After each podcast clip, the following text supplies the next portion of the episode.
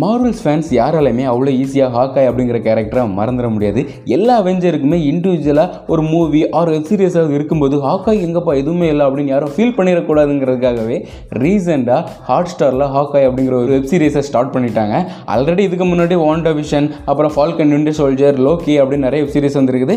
கூடவே what if அந்த எபிசோடுமே வந்துருந்துருக்கு. அந்த வரிசையில் இப்போ ஹாக்காய் வாண்டா விஷனையாச்சும் கதை கம்ப்ளீட் பண்ணி ஒரு இடத்துல ஸ்டாப் பண்ணி செகண்ட் சீசனுக்கான லீடோட முடிச்சிருந்தாங்க. பட் ஃபால்கன் விண்டர் சோல்ஜர் ஆகட்டும் அதே மாதிரி லோக்கி ஆகட்டும் ரெண்டுமே கதையை இன்கம்ப்ளீட்டாக ஸ்டாப் பண்ணியிருக்காங்க. அடுத்த சீசனில் இது கண்டினியூ ஆகுமா? இல்லாட்டி இதே சீசன்லேயே அடுத்த அடுத்த எபிசோடு வருமா? எந்த இன்ஃபர்மேஷனுமே கொடுக்கல. வாட் இஃபோட செகண்ட் சீசன் வந்து அடுத்த சம்மரில் தான் வரும் அப்படிங்கிறதையும் கிளியராக சொல்லிட்டாங்க. அதே மாதிரி தான் இந்த ஹாக்காயும் ஸ்டாப் பண்ணுவாங்களா? இல்லைனா இதையும் கண்டினியூ பண்ணி ஒரு கதையோட எண்டில் நிப்பாட்டுவாங்களா? அப்படிங்கிறது எல்லாத்தையுமே வந்து பொறுத்திருந்தான் பார்க்கணும்.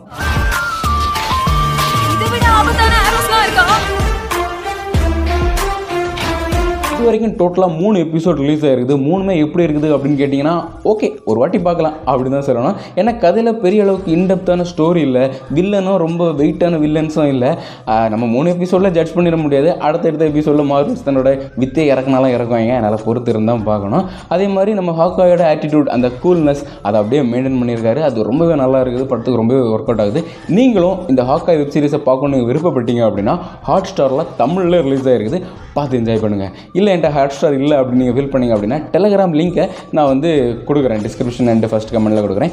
அதையும் பார்த்து இந்த வீக்கெண்டை சூப்பராக என்ஜாய் பண்ணுங்கள் ஓகேவா இதோட இந்த எபிசோட் எழுத்து முடிக்க நம்மளோட அடுத்த எபிசோட உங்களை சந்தி வரை உங்களுக்கு டலா வயசு சொல்கிறது இட்ஸ் யுவர் ஸ்பீச் கிளார் மறக்காமல் ஸ்பீச் கிளாஸ் சேனலுக்கு சப்ஸ்கிரைப் பண்ணி பக்கத்தில் இருக்க பெல் ஐக்கனை கிளிக் பண்ணிடுங்க